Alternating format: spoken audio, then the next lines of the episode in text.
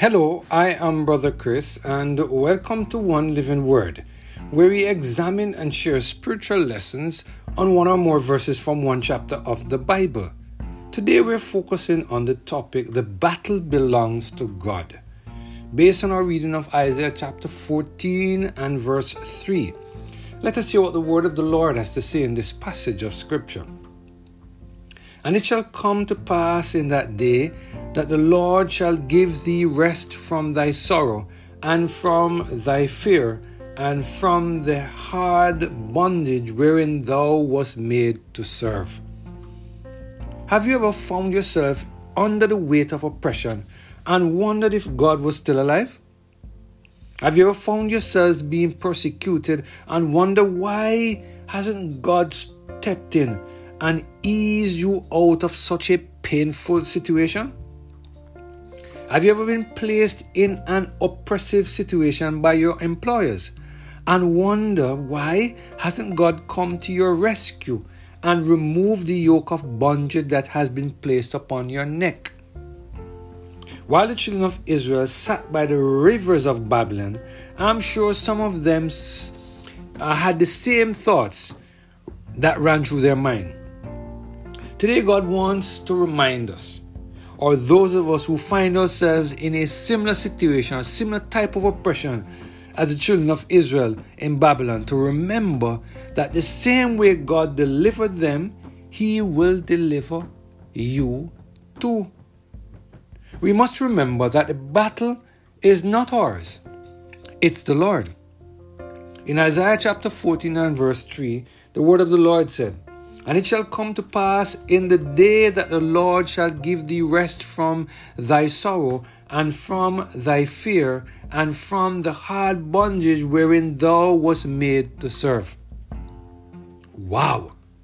Here we see the Lord stating that He will release them from the sorrow that was caused by the oppressive hands of the Babylonians. Not only will God release them from their sorrow, but He will also remove them from the bondage of the Babylonian hands.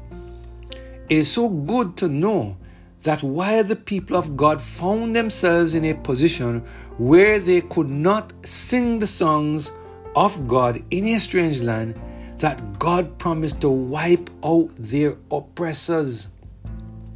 As we reflect on the story of the children of Israel, we must remember that they were placed into Babylonian captivity because of their disobedience.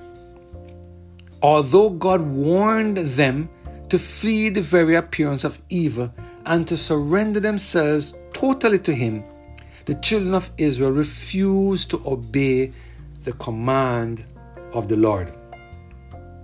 We must remember that there are times when God will allow us to be placed in a difficult situation because He needs to remove the impurities from our lives.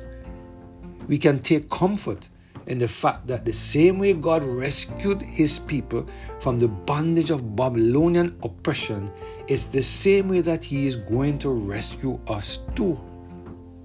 All we have to do is hold on and wait patiently, because change is coming. Matthew Henry, in his commentary on this passage of scripture, he made the following statements, and I quote, "However it may seem to us, God's mercy is not gone, nor does His promise fail. They shall see a heavy termination of all their grievances. The Lord shall give thee rest from thy sorrow and thy fear, and from thy hard bondage." God Himself undertakes to work a blessed change, one in their state. They shall have rest from their bondage.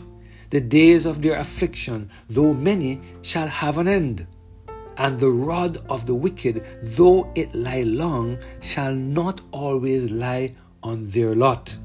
2. In their spirit, they shall have rest from their sorrow and fear, sense of their present burdens, and dread of worse. Sometimes fear puts the soul into a fervent as well as sorrow does, and those must need feel themselves very easy to whom God has given rest from both. Those who are freed from the bondage of sin have a foundation laid for true rest from sorrow and fear." End of quote. I pray that we will continue to surrender every area of our lives to the total control of the Holy Spirit, so that we will wait patiently for the Lord to release us from the weight of the bondage of the Babylonians. God is the only one who can take us successfully out of oppression, because the battle is not ours, it is the Lord's. Let us pray. Father, we thank you again for a powerful reminder today that the battle is not ours. It belongs to you. Help us, Lord, to stop fight the battle that you must fight for us. You alone can give us victory. Help us to place ourselves in your hands so you can give us that victory today, we pray. Through Jesus Christ, our Lord. Amen. Have a blessed and Holy Spirit-filled